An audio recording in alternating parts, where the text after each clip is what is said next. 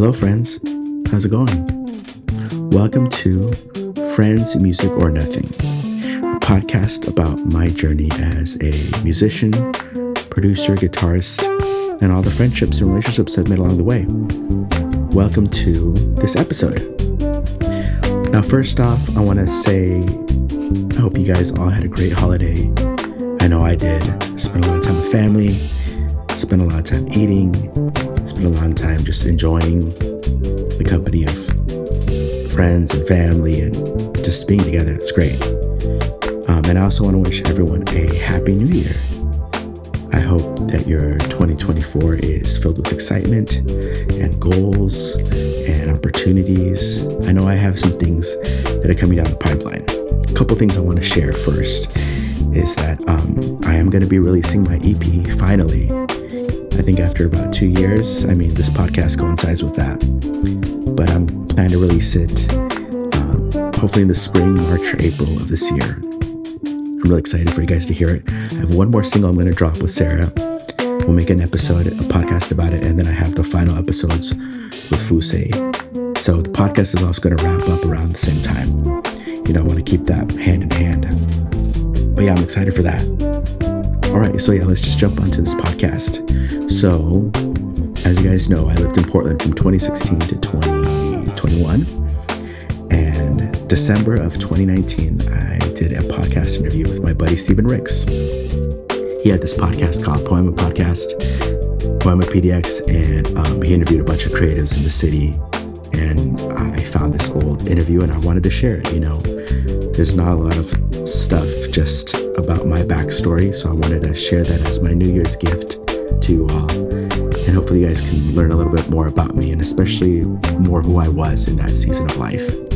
Definitely talking about my influences, about my roles in the community that I was helping out there, my production beginnings, and the musicians I was around that time. So, yeah, I hope you guys enjoy it.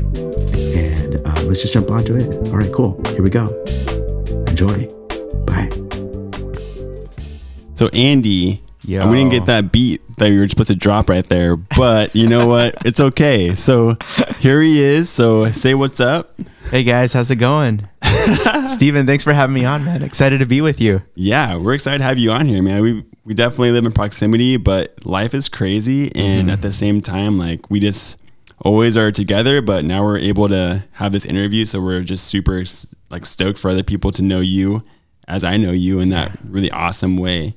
Thanks, man. Dude, I know we've been talking a lot about this for a minute, so it's good. Ending ending out, ending 2019 with a bang, dude. Ooh, Burrito with Brothers. the burrito. That's what, that's what it's about right there. Exactly. Me and Stephen are, are burrito brothers because we like to go have burritos and brews and hangs and yeah, we're know. the burrito boys. Come on. so this, this should be the burrito boy episode. come on, yeah.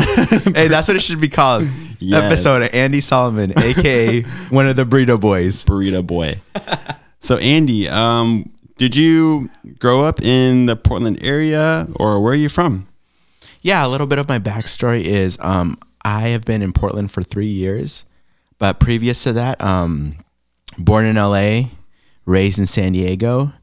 Um, yeah, I lived there most of my life until um, I met this amazing girl named Dana. we got married. We felt like um, we had a desire to come up to Portland with some friends that were starting a, an amazing Jesus community up here and to kind of start our life up here together. And we've been here since 2016. And it's been a crazy ride, but it's been one of the most, um, yeah, amazing, challenging, and crazy experiences of my life. But it's been amazing. I met you through it. So, hey, Yeah, win win. win win. and now you're here. Wow, look at that. We're all winning. Yeah. Um, so you're currently living in the St. John's area. Yeah. Um, and then you said that a community led you to move up here Yeah. from San Diego. Yeah. And then obviously your your wife at the time or your girlfriend, Yeah. she's like, "Come on with me. We have to we have to go up here if, if we're gonna make this actually happen. We need- Totally. we need you to come up here and commit. Because if you're gonna commit to me, you're gonna commit to this. Come on, yeah. It was all or nothing. no, but it was great. Yeah, um yeah, definitely um had some friends who um I met in San Diego and they had a desire to come here to Portland to um, start something new. and Dana was kind of part of that um, sending team, and I was, you know, also part of it in a sense, but I wasn't committed yet.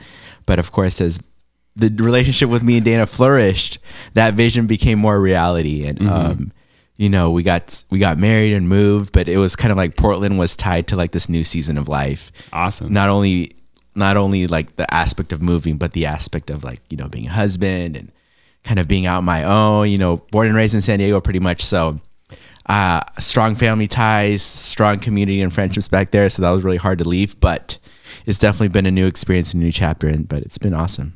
Yeah. Awesome. So shout out to the Commonplace because that was the movement Let's that go. you came up here with, and that was been it's been a huge you've been a huge piece of that with like all the music side, Mm-hmm. production. You lead worship there.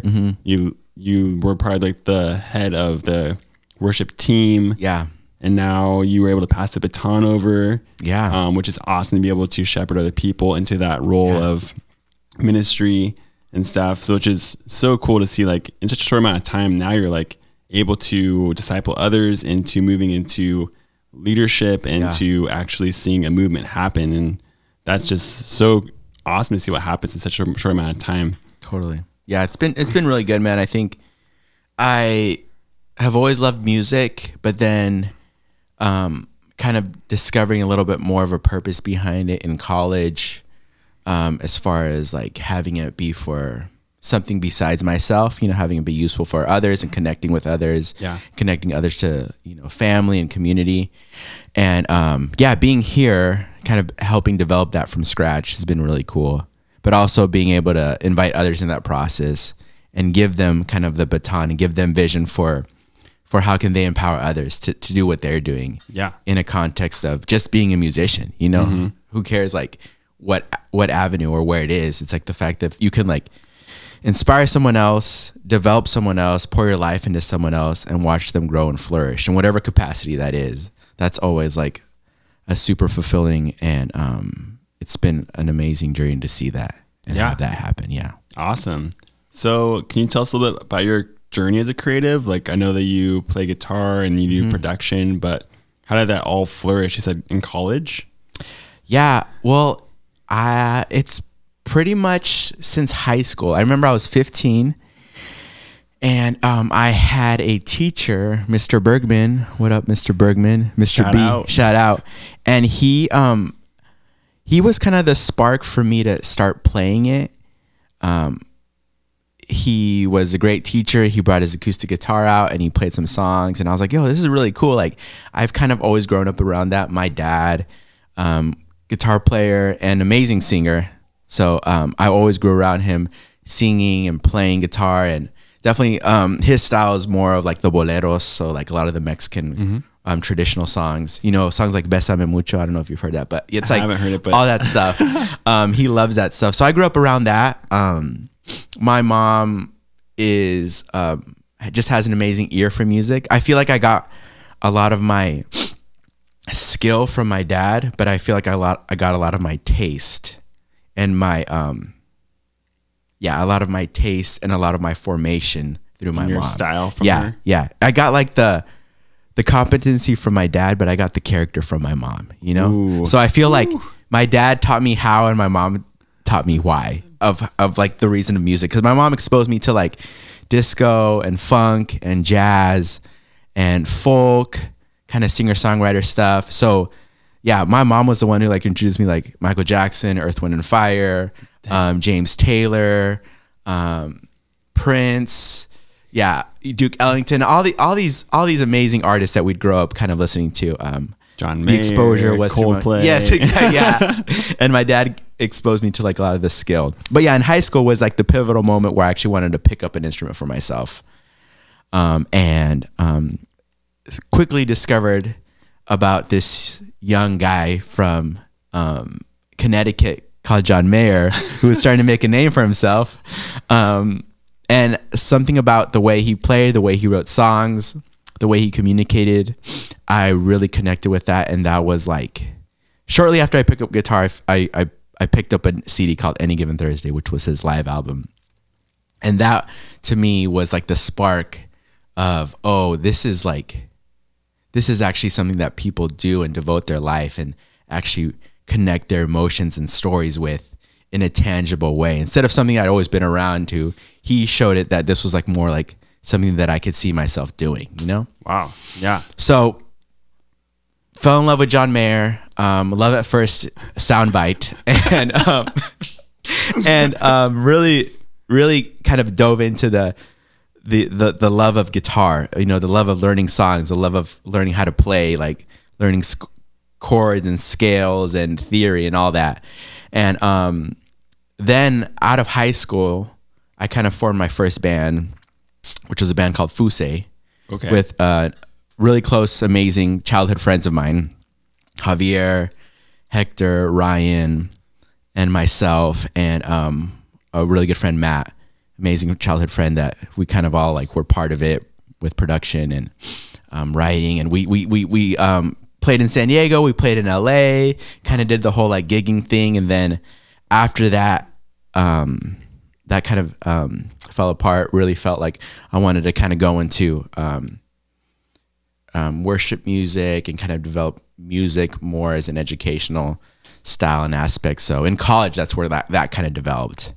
And out of and then in college, was in a couple bands and everything, and playing a lot with ensembles with buddies in college like Jared and, and John, who were great musicians exposed me to a lot of other music and then out of college um, was with a band called the major minus and that's kind of where i started um, i had always written like in all these other bands i was always writing the songs or helping write the songs.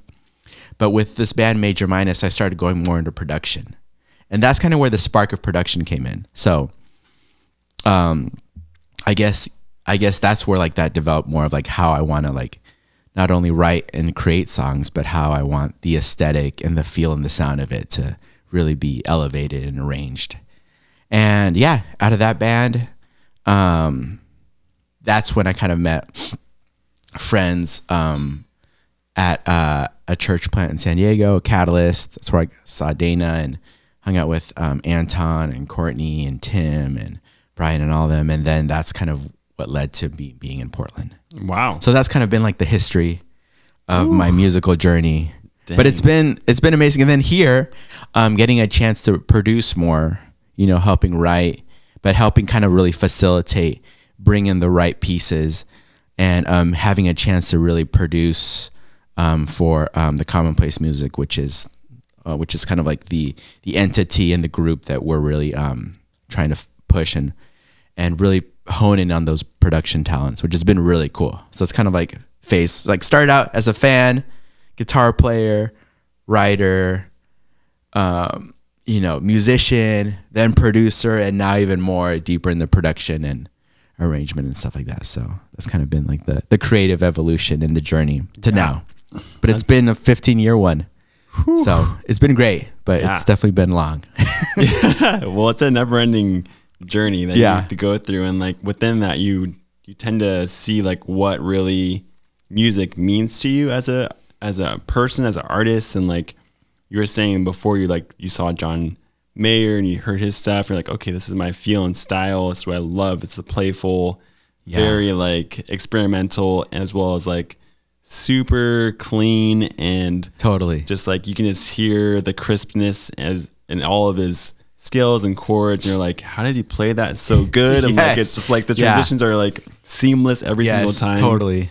and it just makes you just fall in love with that sound bite every single second but as a producer you see it as a like it's kind of like a visual for your ears and you're like Mm-hmm. okay like how can i make this be something that i can actually listen to for longer than just three minutes i want to come back and repeat it so i can hear every single thing or whatever Totally. goes yeah. on so is that dissecting it. yeah Like, dissecting yeah. every piece of it and so is that where you're at now is that what music like i hate the question like what music what does music mean to you but Yeah. like No, in that kind good. of like quest of like figuring out from the artist to production that's a very big um, jump do you find yourself uh, putting yourself more so in the pro- producer like place because you like love to hear the details and you like love to hear every single thing dissected and be like wow that sounds amazing you're like or are you like more so in the space of i want to have fun I just want to like be able to play and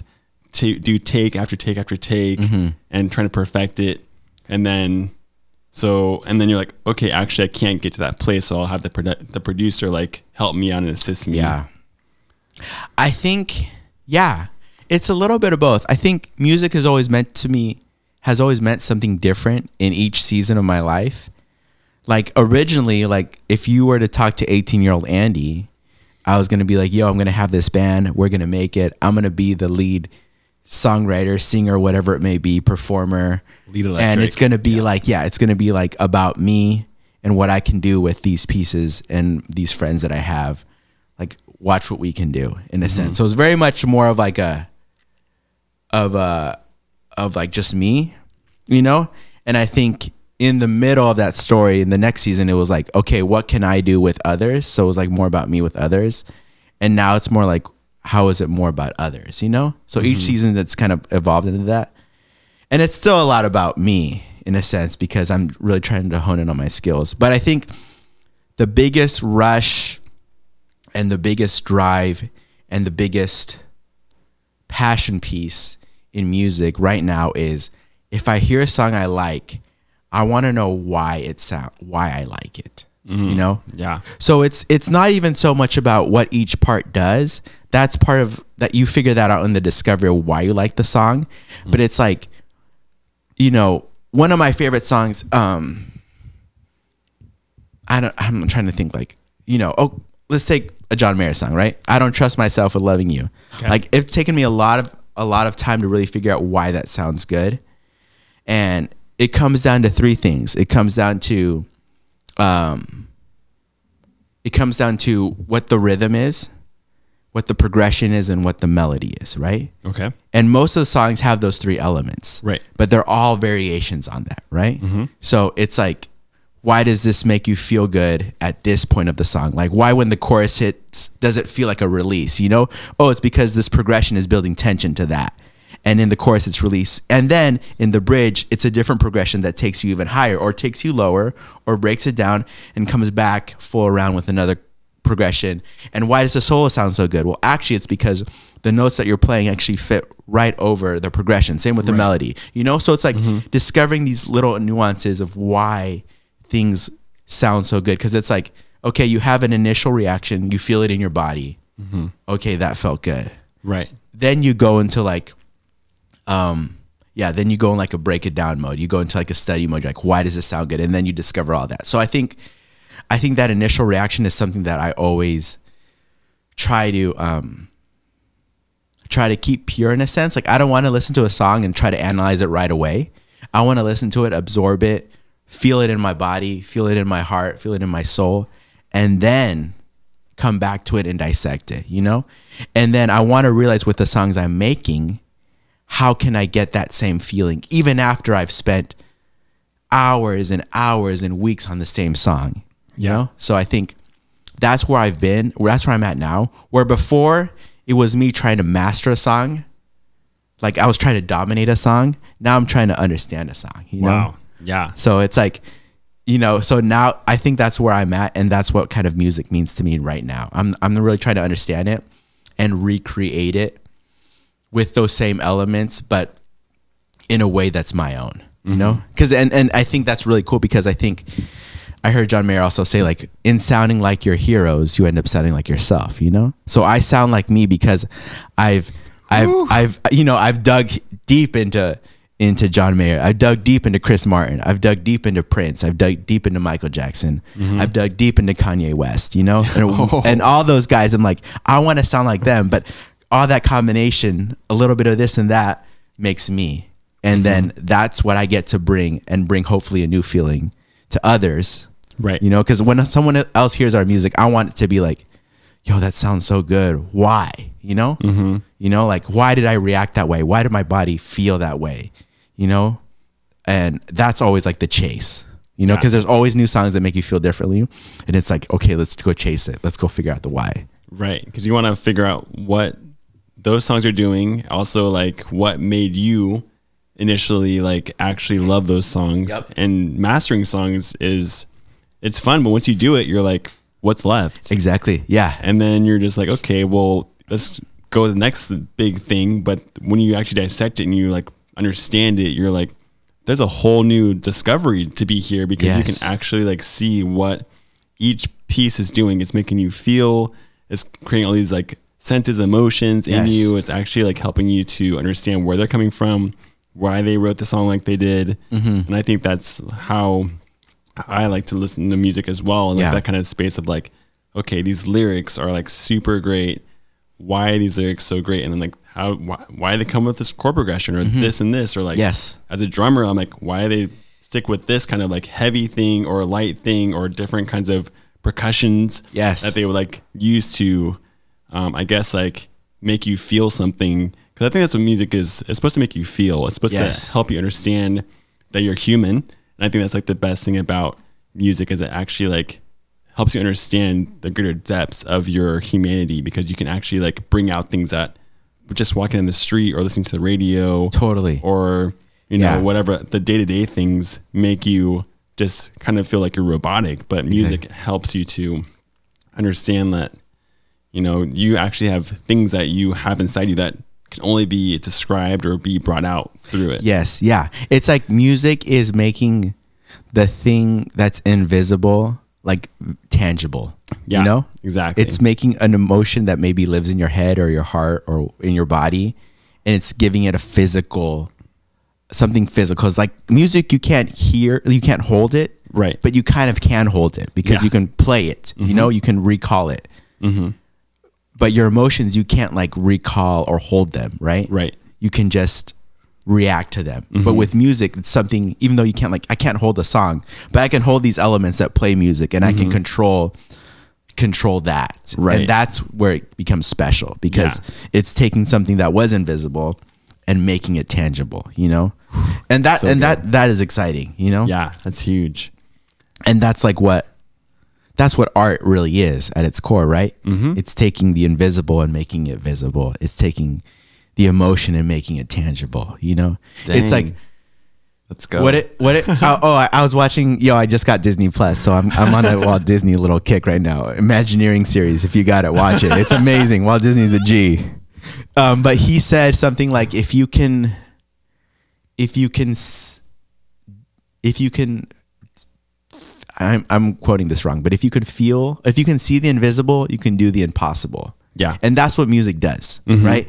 Because you see the invisible and then you can do something that no one ever thought of. you know? right exactly So that's what that's what I love it about it. Yeah, Yeah. that's so good, and that's actually like super important. So it sounds like you've been mentoring a lot of people throughout your whole entire like creative journey for the past, I would say, probably like six plus years or yeah. so. Yeah. Um, totally. So do you work with people that are specifically in the production or the artists, or you or even like the new? Like, how do you how do you find like the mentoring um, state as an artist? Like, do you find that to be like exciting, Mm-hmm. or do you find it to be like okay, like I'm going to have lots of patience and just like have to pray through this because I don't even know if I can like continue to work with this guy because all he wants to be is by himself, you know, Yeah. throughout this whole thing. Or like, how do you kind of like go about I mean, mentoring? yeah, there's definitely different avenues of it. I think originally, I mean, I've had an opportunity to be like a worship leader at a couple of churches, and that's always been like a mentoring aspect where it's been more about like what you can do before, which is good because I even had a chance to like teach an after school guitar program for like three years back in San Diego, fourth, fifth, and sixth graders, and they were those kids were amazing, you know. And I got to, you know, worship lead, music direct, kind of more music direct at at a church, and that's Yeah. like you know helping people with their competency. Mm-hmm. So I've definitely been able to to do those two things where it's like helping people prepare for something immediate as in terms of a service, and also help people build the building blocks in terms of like teaching kids, you know, teaching them theory and you know how to play a C chord and D Yeah. chord, you know, the basic stuff, how to read, you know, you know, treble tr- treble clef and everything. So um that has been like an aspect of mentoring, but I think right now um kind of like trying to think more like a producer and kind of embrace that production being a producer is more about getting the right people for the right thing and bringing them together and giving them vision for what the song could be and applying everyone's pieces into that. You know, so I think through that there's a different type of of mentorship where it's like you're mentoring them in in what what could be. You know, it's kind of like, you know, here's the storyboard, here's what I see. Um, and I need you to I need you to you draw the paint. I need you to um, you know, do do the sketching. I need you to um do the background. You know, I need you to do the watercolor. Yeah, exactly. So it's like it's kind of like that, and I think in that sense, like you do get to mentor because you kind of are of a coach of a team. You know, I, I get to coach in a song, and um, and in that you get to help people and inspire people and push people to what they could do, and it's not really necessary teaching them, but it's investing in them for something for something that you get to do together you know? Yeah. where i think that's kind of like that can be a role in everything but i think with this it's like a little bit more immediate. And i think right now like i'm just trying to find the right people to to invest in um in both musically and s- and spiritually. And and if i can do that in the same space which i'm really trying to always do then that's a win you know? Because I if i can invest not only in your musical growth and ability into doing something together but i can invest in your life like how are you like Right. what's going on at home like what do you need help with in a sense of like you know what is god telling you to do or what is god speaking to you how can i help you with that in those same spaces like and then that that really seems like to be like the sweet spot for me you know Yeah. A lot of times, like people are not so. We talked about this in the last episode. Like people are not always going to be so upfront about their like their garbage or their trash or what's Yeah. going on in their life. So like music is an outlet for them. So they you find in that mentoring like you hear their lyrics, you hear their songs, you hear how you they're hear playing, their heart yeah and you're like, whoa, okay, like like you said, like investing in them spiritually and emotionally and being able to understand like, well, what's going on at home or like what's going on here? Like Yeah. let's actually like talk about this yeah and totally. be able to walk or just hearing their story Yeah. like yeah and like I think that's a great aspect for music and art because art is another expression of someone's story, which is Mm-hmm. Totally. why we both love it and we get to hear it in the un, in the intangible way Mm-hmm. because people's emotions are all over it. It's just like bleeding out when you actually hear a song. You're like, wow, this song is full of emotion. It's very dramatic, or it's very happy, or it's Mm-hmm. they're just excited about life and they wrote it from a very happy place and like all these kinds of things that come out of it. And I think as a mentor, it's great to look at it as a coach. Yes, Because yeah. I think like a lot of people think of sports as the only thing they could be a coach at or yes specific things. And I'm like, no, like there's, you can coach people in all things in life. in every aspect of life Yeah. yes yeah And I think when you look at it in that way of like, this is my team of people and I want them to be like not just musically well, but actually like spiritually and in a really well mindset, a really well way of life. And they're Yeah. actually like walking in growth. yes You're going to yeah. actually have like a fruitful team that's going to actually want to go and move forward together. with you. Yeah, that's that's we we go further together. Yeah, But I think that's the biggest thing, and I think the thing with production and producing is that there. I mean, the biggest the biggest um, asset to any relationship is what it's relational time Yeah. Mm-hmm. and investment, and working on a project, especially with music together, is already an environment where you're spending a lot of time together. You know, Yeah. where whatever it is from beginning to end of the song, you know, that usually takes a lot of time.